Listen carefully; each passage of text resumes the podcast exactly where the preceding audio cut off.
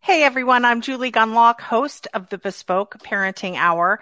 For those new to the program, this podcast is focused on how parents should custom tailor their parenting style to fit what's best for their families, themselves, and most importantly, their kids. Today, I am joined by my good friend, Hadley Heath Manning. Hey, Hadley. Hey, Julie. Hadley Manning is the Vice President of Policy at the Independent Women's Forum. She's also the mother of three kids. And she recently wrote an interesting piece in National Review called Boys Need a Pathway to Manhood. We've actually talked on this program quite a bit about what is called the boy crisis, toxic masculinity, which I think is a terrible way to call masculine men. And we've talked about how so many school programs are tailored for girls, girls in STEM, girls in science, and not so much boys. So this is a really important, I am the mother of three boys, so maybe that's why we focus on this so much. I think this is a really important issue, and Hadley's going to talk about her really important piece, her fantastic piece, and also just some other general parenting issues. So Hadley, thanks for coming on. Yeah, of course. And I don't think I've shared this with you yet, Julie, but I'm expecting a fourth baby. I just found out that it's a boy. So It's very timely conversation to be talking about my boys and talking about how really these problems don't exist in isolation, right? You know, we know there are problems for girls in our society, right? I dread when my girls are adolescents and they get on social media, you know, like I definitely have particular concerns for my daughters, but then I think there's been more and more recognition in recent years. I mean, there's been several books. I mean, I think back to Christina Hoff Summers writing The War Against Boys, and there have continued to be kind of a drumbeat of researchers and books and information about the so-called boy crisis or the man crisis. And initially I wrote an article for National Review Online about how the boy crisis affects girls, because, you know, we're the Independent Women's Forum and we're interested in women and girls, but the two sexes really need each other. I mean, to act like we do life separately, it's just not accurate for most people.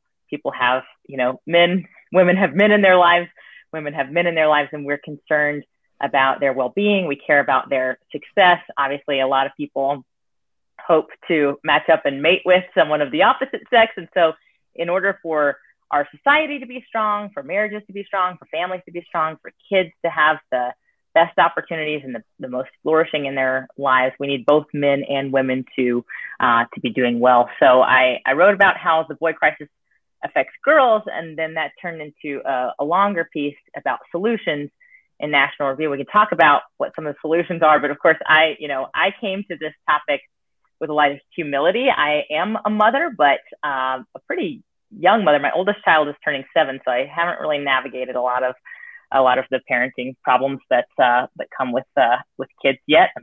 I'm pretty good at diapering at this point, but I'm still learning, right? But I talked to a couple experts and I did some research for it, and I think I have some thoughts to share. The bigger picture, of course, which we can also talk about if you want to, is just about how to think about these problems in general, because I think our society has run into some really big foundational questions about sex differences. Yeah, well, let's start with. Yeah, I can tell you've got a lot to say about this subject. Well. But it is critical, but I want to back you up a little bit. And okay. I'm just going to read the beginning of your piece. It says, you say, they say that boys will be boys, but they say it with an eye roll. We don't want boys to be boys when boyhood is associated with bad behavior, immaturity, messiness, and raucousness. Similarly, society's message for what we really want for and from grown men is often unclear, and the connotation of that message often negative. We've got to change this if we want to address the male crisis. And then you say this, and I want you to expand on this. You said men are falling behind women and men of previous generations. So men aren't only falling behind women, but they're falling behind what men achieved previously. And you say in education, in work, and life. Hadley, set the stage for us What is the state of men's health? Yeah. Well, you know, there are so many indicators that compare or contrast boys and girls, right? We can look at boys and girls in school. And if you look at the top 10% of high school students, 2/3 of those are girls. If you look at the bottom 10%, 2/3 of those are boys. And so there's this difference in how boys and girls are achieving in school. And there's 15% more women graduating from college now than men, and women are now earning more master's degrees, MDs, JDs, pretty much you name it. And there's part of me that says, okay, well, comparing the two genders, there doesn't have to be gender parity in everything. We've always argued at IWF that when it comes to the wage gap, we shouldn't strive for parity. We should strive for fairness, of course, for equal pay for equal work. And we should give boys equal opportunities in school. But if they're not achieving the same as girls, you know, what's that?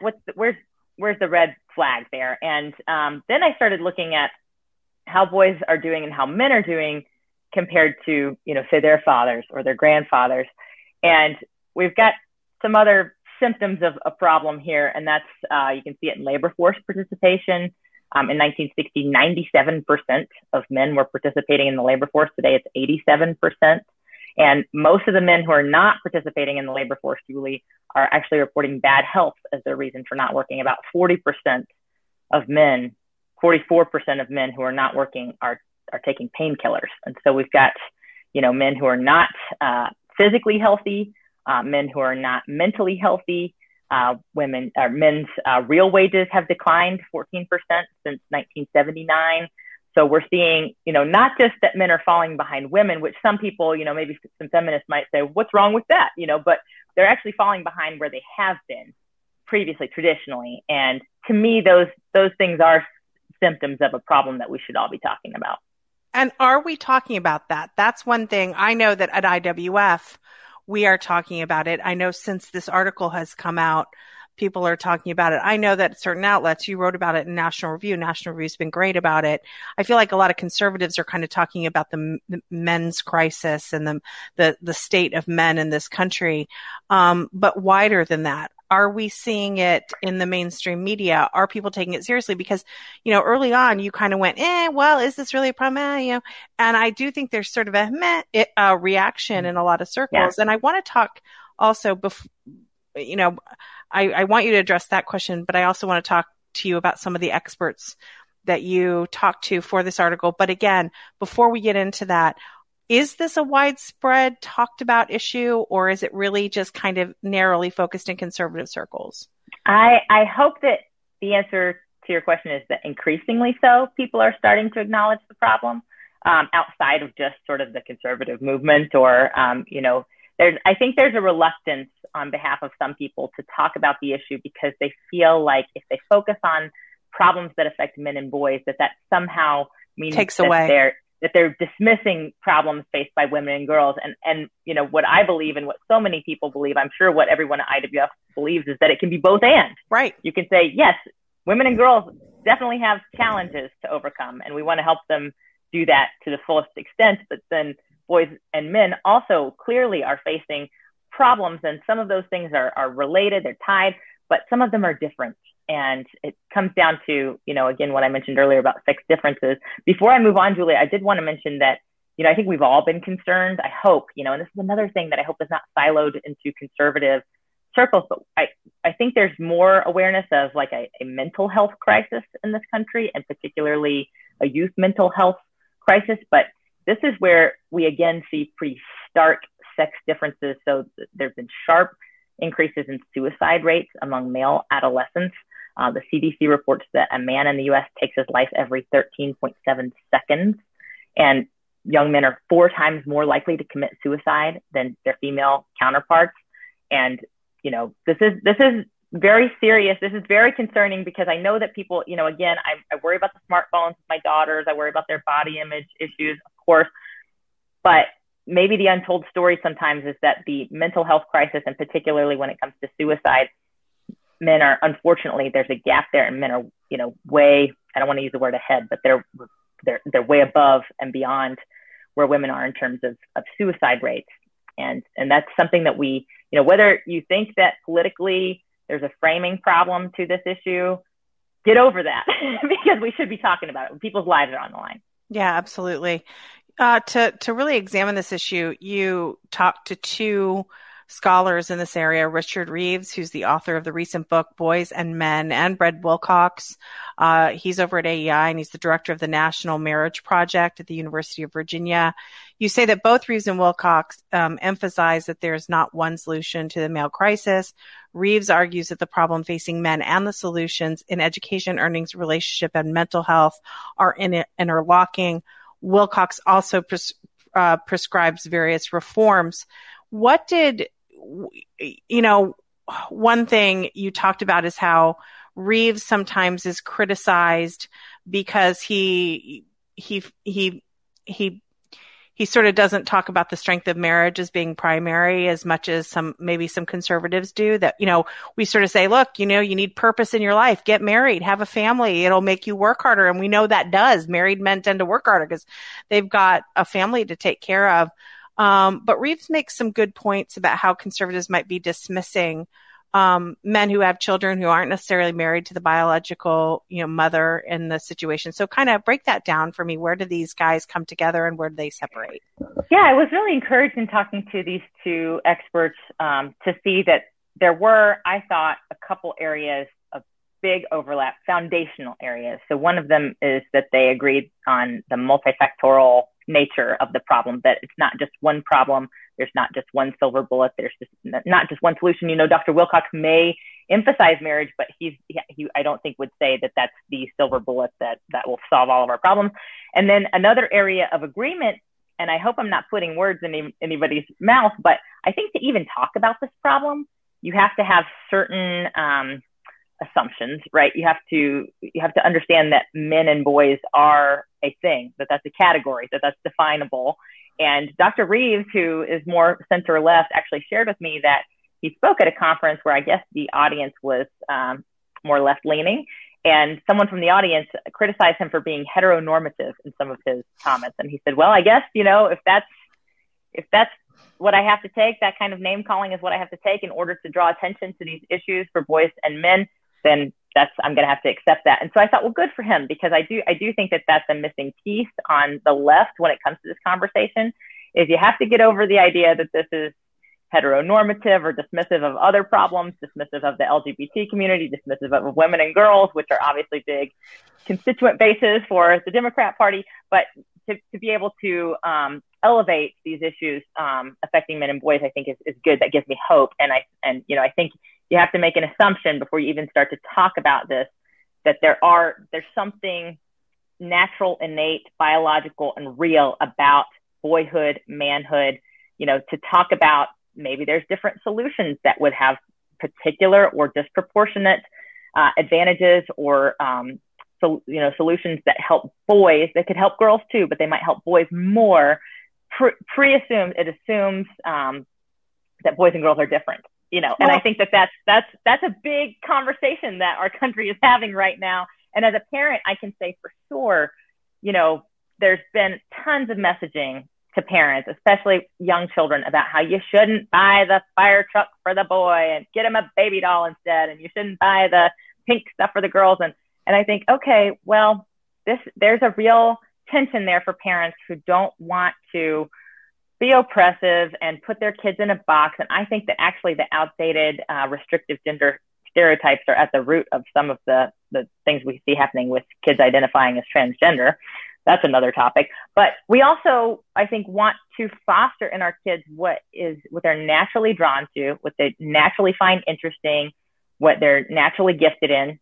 And, you know, on the whole, speaking with a very broad brush, I think any parent who has raised a boy or a girl or both can see that there's something there. There's something there. You know, Hadley, it's unbelievable because I think that there is this idea of we can control things in our children. Mm-hmm. We can give them the appropriate peace-loving games, right? I'll never forget, Hadley, I was at preschool pickup. You know how you all have to sort of wait in line, you know, you're all lined up waiting for your kid to come out of the door. And there was a very, put this nicely, very crunchy mom, right? And I'll never forget, you know, she said, oh, well, we don't, this was one of the first days. Well, we don't, our children don't play with guns, don't have play guns. Right. And fast forward, and she had this whole thing. Like, we just don't, we go in nature, we take walks, right? Blah, blah, blah. And then fast forward several years. And it was my son's, I think it was like his 8th birthday, and we had a party, and they came, and she brought one of those, I don't even know how to describe it, but it's like a G.I. Joe figure. And then in the same packaging is like every possible gun. And there's like a ammo belt, and it's like a boy Barbie. Okay. But all the like dress up stuff is all guns. Okay. And I looked at her and I start laughing, and she goes, I tried. And she said, the nature walks, pretty soon he was picking up sticks, and right. Those were guns. You know, right. You hear about, you remember the viral story a couple years ago, how a kid nibbled a Pop-Tart into the shape of a gun, and he was suspended, yeah. Right? He was suspended. Yeah. But there is something really, and again, I think it's so true what you say about if you've raised girls and boys, you know, moms of different sexes understand it much more than like me, because I'm an all boy girl, or all boy mom. But you must see this, you know, and again, everyone saying like, well, this is just a social construct. You're just introducing pink to your daughter. You're just introducing right. violent toys to your son. Right. It just isn't that way. And I think once we take the politics out and sort of those silly ideas, I mean, the reality is biology really comes into this, and you do see a difference between boys and girls, which is something increasingly I think we want to reject, or people want to reject, that there's any differences. Yeah. Well, I think people have to think about, you know, is that a bad thing? You know, I think people, why do you want to reject that? Why do you want so badly to reject that? And I think part of it comes down to, well, traditionally, those differences were kind of lorded over women as, oh, you're not capable of doing this job or entering this industry, or that's man's work and that's this women's sphere. And some of that, obviously, outdated, oppressive, not good. But can we, I think one of the questions I tried to ponder in my piece, and one of the quotes from Dr. Reeves where he says, you know, conservatives want boys to be like their dad, and liberals want boys to be like their sister. You know, I was just getting to that quote. So it's like, is there a third way though? Is there a third way to say sex differences are real, don't have to put people in a box, and we can still celebrate individualism? Obviously, there are going to be boys who are not into guns or sports, or, you know, and there's going to be girls who are. Can we make room for that and celebrate individualism while also not totally dismissing the idea that there are these inherent biological, innate, you know, sex-based differences between men and women, boys and girls, that in general will have a big effect on how people live, what they're interested in, what they want to do for a living, how they form families. You know, I think we can, I hope, forge a third way where we don't use those things to restrict or oppress anybody, but we also don't throw the baby out with the bathwater. Yeah. You know, you also talk about this third way, and I'm glad you pivoted over to it, because I was just about to ask you about that, and you've already sort of explained it, but this sort of third way solution, and this is very topical for today, is you say that it will require people on the left to face the reality that mothers and fathers do matter. Mothers and fathers aren't interchangeable. Neither are women and men. Tell me a little bit about that passage.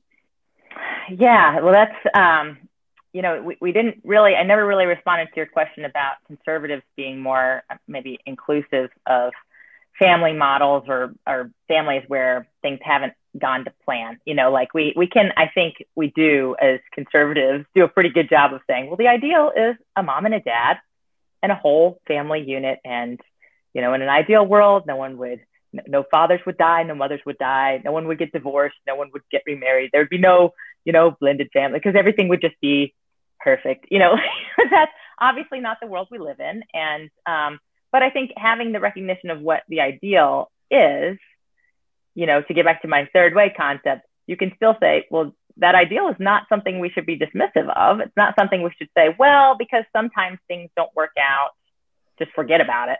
Anything goes, you know. I think there are very smart, you know, single parents and people who are raising children without, you know, a biological mother and father, who are married in the same home with a child, who can still say that they understand that having male and female role models in the lives of children is important, right? That having someone to foster like a maternal type bond with a child and a paternal type bond with a child, that these things are very important. And all you have to do, guys, is just follow Dr. Brad Wilcox on Twitter. He's constantly tweeting about things. For example, he tweeted something recently about how mothers and fathers discipline their children differently. And I thought, uh-oh, guilty. Like, I let my husband be the heavy a lot of the time. You know, just wait till your father comes home. But there's something to that, that, you know, when a child is hurting and needs someone to provide some kind of empathetic care, that mothers are really good at that in general. And dads are pretty good at saying, okay, buck up, you know, and that's, we all need that. We all need that, those two internal voices in our head. I think a lot of us get it from our mother and father, or we get it from male and female, you know, role models, people who affected us when we were young. And we learn how to say to ourselves, you know, I'm going to have a little grace with myself about this, but also buck up, you know. Yeah. and we need that. We all need that. Well, I also, you know, I would also say, I think also men and women parent girls and boys differently. I am really tough on my kids, on my boys. Like, I was a super nurturer, always. If they fell, if they hurt, if they were upset about something, I'd really talk to them. But I gave them a timeline, because you're not going to cry for a half an hour, right? And so, like, I'm a little tougher. I suspect I'm tougher. If I had girls, I may have been a bit of more of a softie. But you're right. The point is, this is so complicated, and it does work. I mean, again, ideal world, moms and dads fill roles. For instance, my husband, I know this probably comes as a shock. I'm not the most sporty person, and my husband is. And so he fills all of that, the baseball, the driving to games, I go to the games, but you know, the point is that there is, my husband and I work to fill these gaps, whatever they are. Mm-hmm. And it is beautiful, but again, it's the ideal, and we hope, you know, that people view sort of parenting in this way is certainly flexible. I mean, I that's the thing that bothers me sometimes in these conversations about right and left, is the idea that the right doesn't want any flexibility or doesn't recognize these differences per family, or, you know, changes that one family might have for another. I think conservatives do recognize that and do understand that, but it's sort of back to this ideal. They hope that people strive for the thing that is best for the kids. Mm-hmm. Yeah. And I think I sometimes as a conservative can be guilty of what Dr. Reeves described to me as, you know, the hammer and the nail scenario, where you see problems in society and you think, well, this all comes back to family formation. You know, I have a hammer in my hand and everything is a nail. Well, if they had just had a family that was stronger, whatever, you know, and I think people are starting to realize, you know, you asked earlier, Julie, are people recognizing this problem with men and boys? I'll tell you one area where I think people are, and that sadly has to do with anytime there's a mass shooting. I mean, who is the shooter?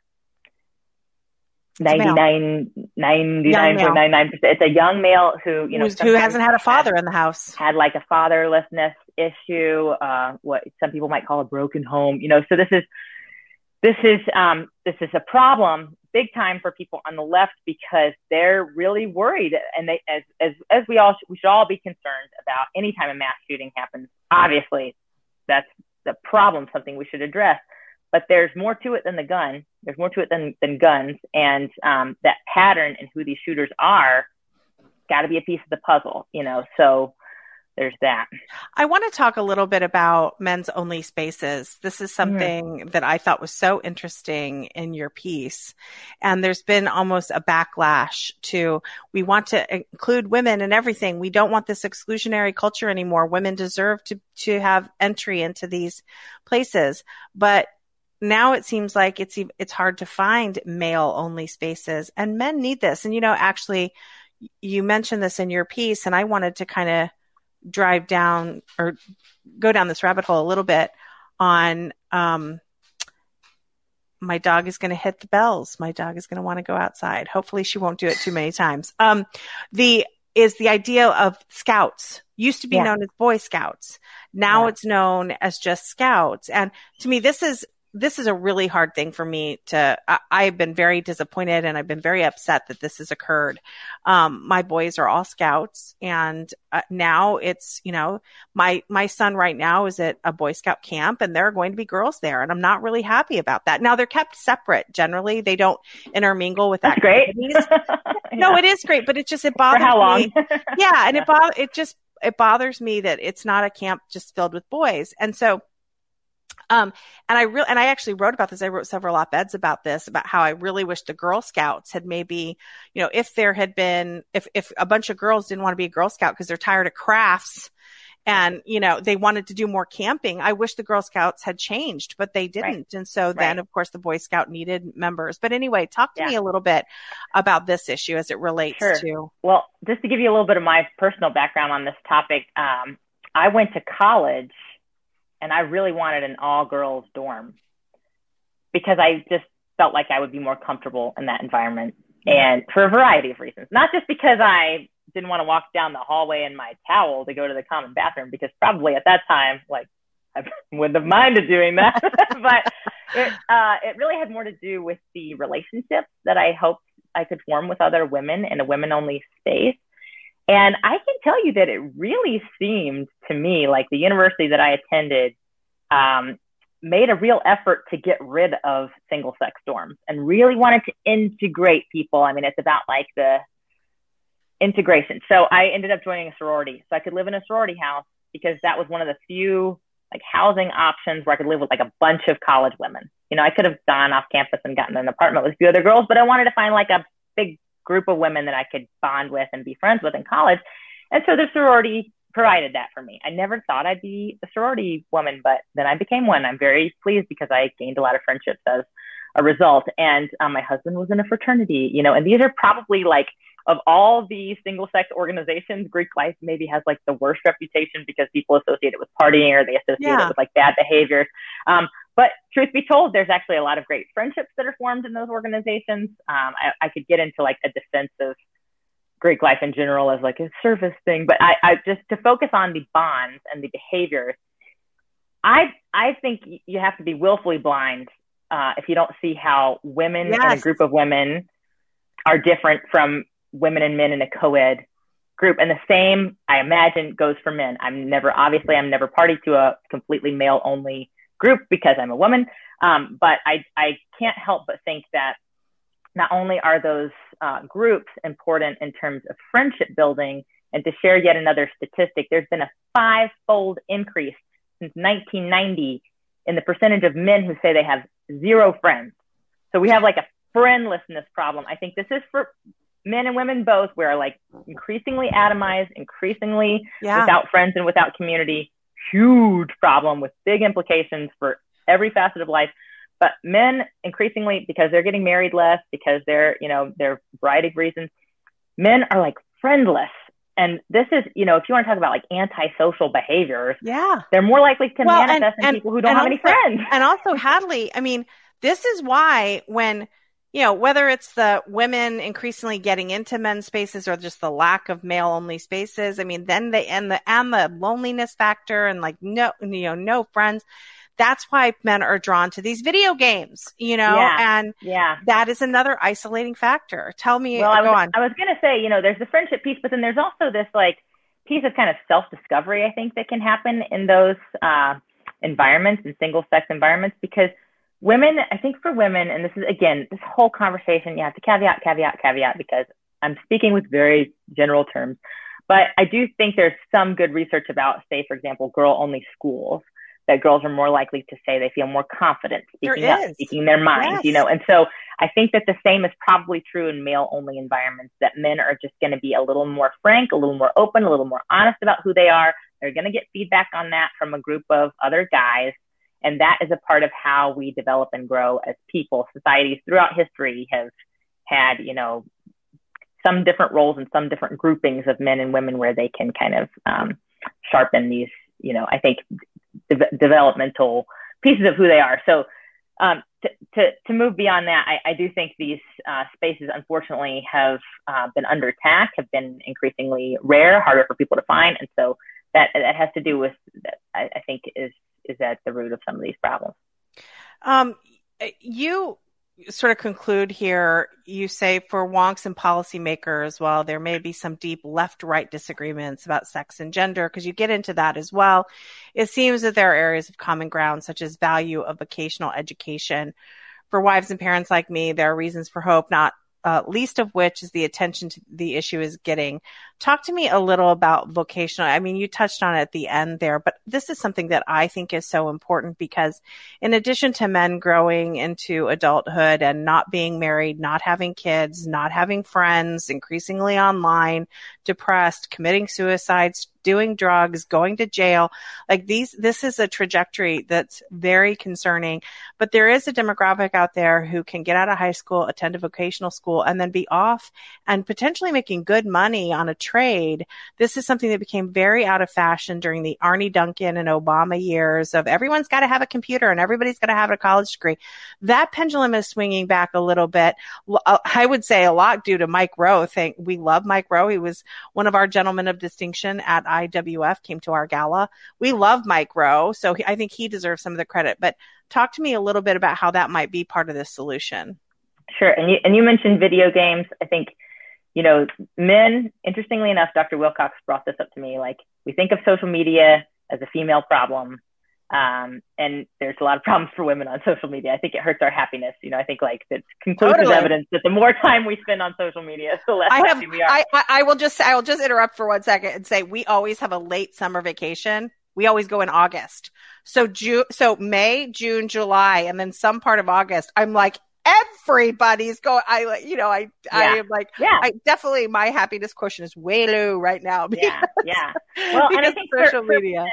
They may not put two and two together, but the connections that men share online in video game rooms, they might be worth something, but if they are a replacement for real in-life, in-person connection, and gosh, COVID should have taught us all the worst lessons about this, that online connection is no replacement for in-person connection.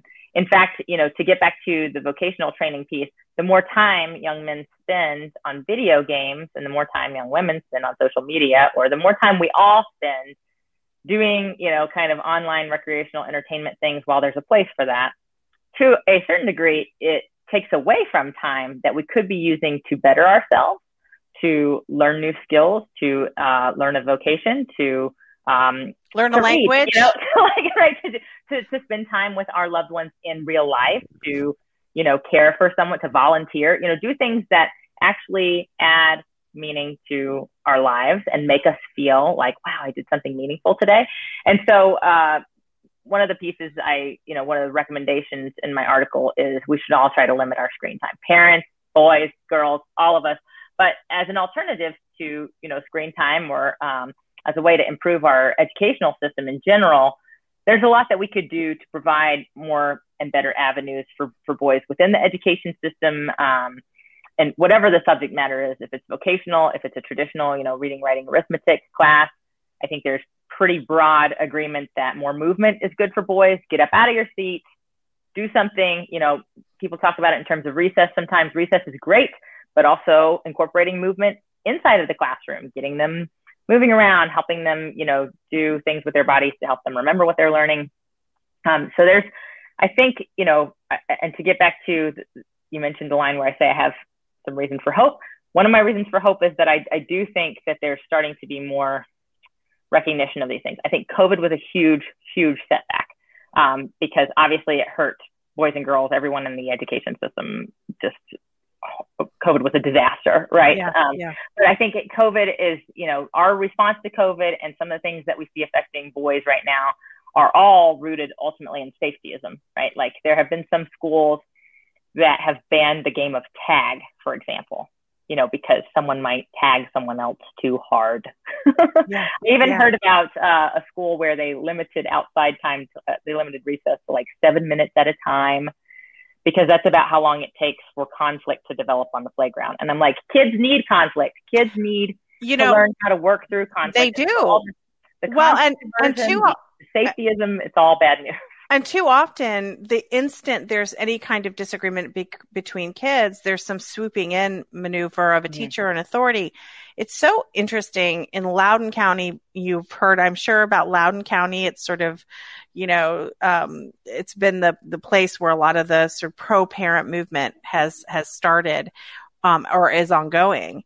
And in Loudoun County, it was revealed just a couple of months ago that there was a fight club for little kids, and it was hosted by parents. Now, there were probably some ground rules. There were mats put out probably in someone's garage, and then there was some sort of like a list of kids that were participating, and there were these fights. And everybody in the area was, I can see from your face, appalled, right? Oh my gosh. And then when I would tell people, I'm like, well, actually the parents knew, because there was this, at first people thought, oh, well, it's just kids fighting, right? And like, that's weird, right? Which I'm like, I don't know that that's that weird. Then people were like, well, the parents were involved, which, okay, yeah, I'll give you. That's a little odd.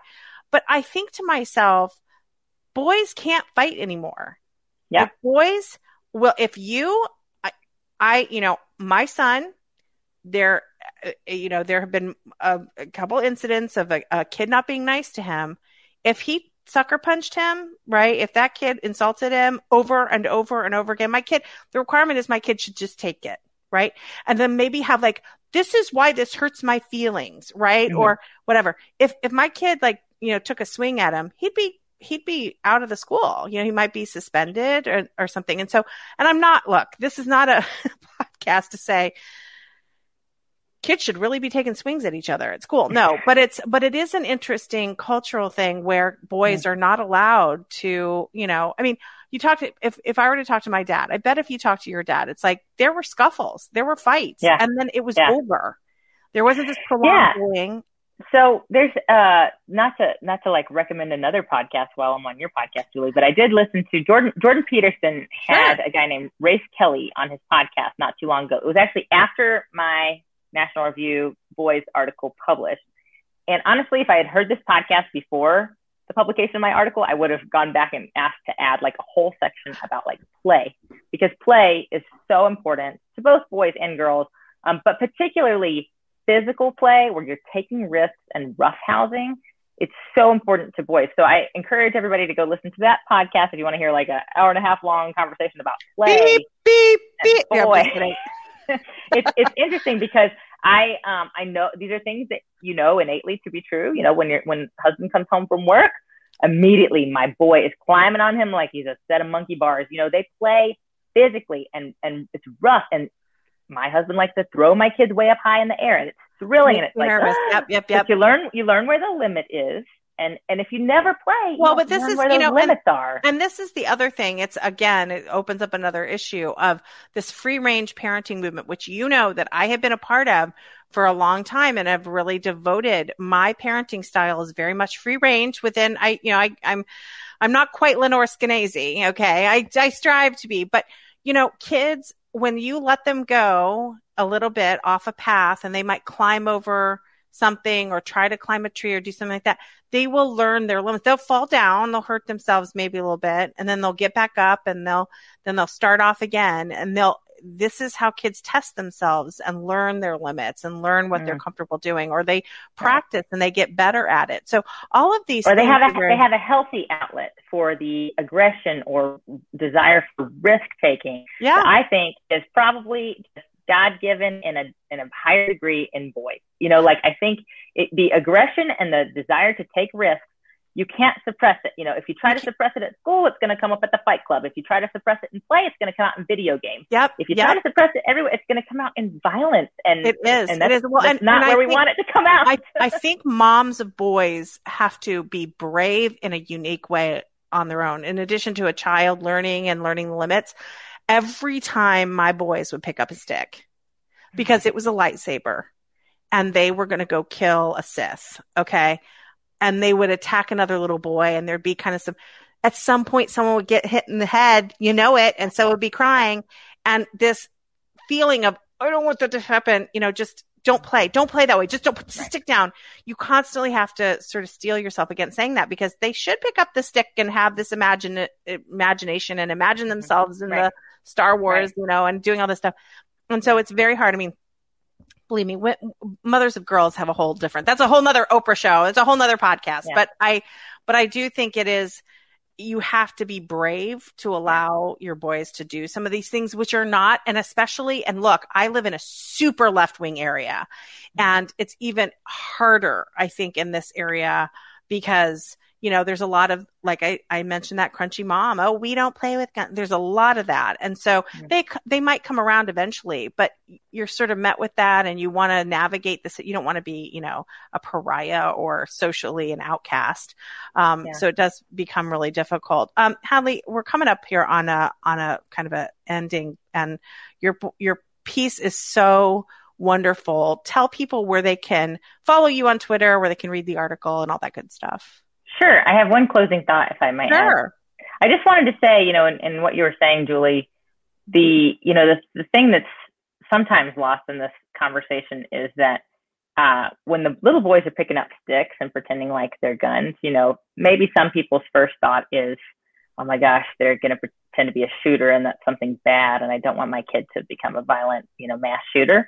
But there are a lot of people who pick up guns for our country for good reasons, in the defense of others, in the defense of our principles, the things that we believe in. And most of them are men.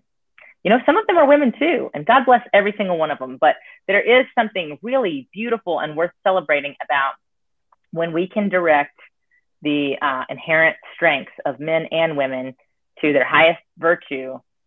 That's a really beautiful thing. And so I think, you know, this conversation is not just about like stopping the worst ills that can happen when you do have a boy and man crisis, which I think we do have, but we can also think, I mean, Dr. Wilcox told me that pretty much every physical rescue that he had heard of was a man going into the fire, going into the, you know, the dangerous situation and saving somebody. And that's often the case when there's a, you know, someone pulls a gun, well, someone else happens. There's a good guy with a gun, and often it's a man. Sometimes it's a woman too, but these are great things. I mean, I think that there's a lot to admire about both sexes when they're really at their best. But if you want to read the whole article, it is in this print version of National Review magazine. You can read it online. You can read it on IWF.org.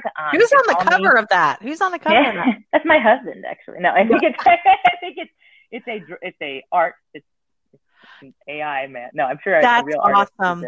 But it's super dad. It was the Father's Day edition. So, well, congratulations, Hadley. It's a big deal to get in the print edition. So that's wonderful. And Hadley, what is your handle on Twitter? I know you're on Twitter. Oh, it's Hadley Heath, because maiden names live forever. Yes, so, Hadley Heath. Hadley Heath, yeah. Yeah. Well, Hadley, thank you for coming on as the mother of boys. I appreciate you exploring this issue and talking to me today about it. It is so important, and all your work at IWF is important. So hope you'll come back soon. Sure. Thanks, Julie. Thanks, Hadley. The Bespoke Parenting Podcast with Julie Gunlock is a production of the Independent Women's Forum. You can send comments and questions to me, julie.gunlock@iwf.org. Please help me by hitting the subscribe button and leaving a comment or review on Apple Podcast, Acast, Google Play, YouTube, or iwf.org. Hang in there, parents, and go bespoke.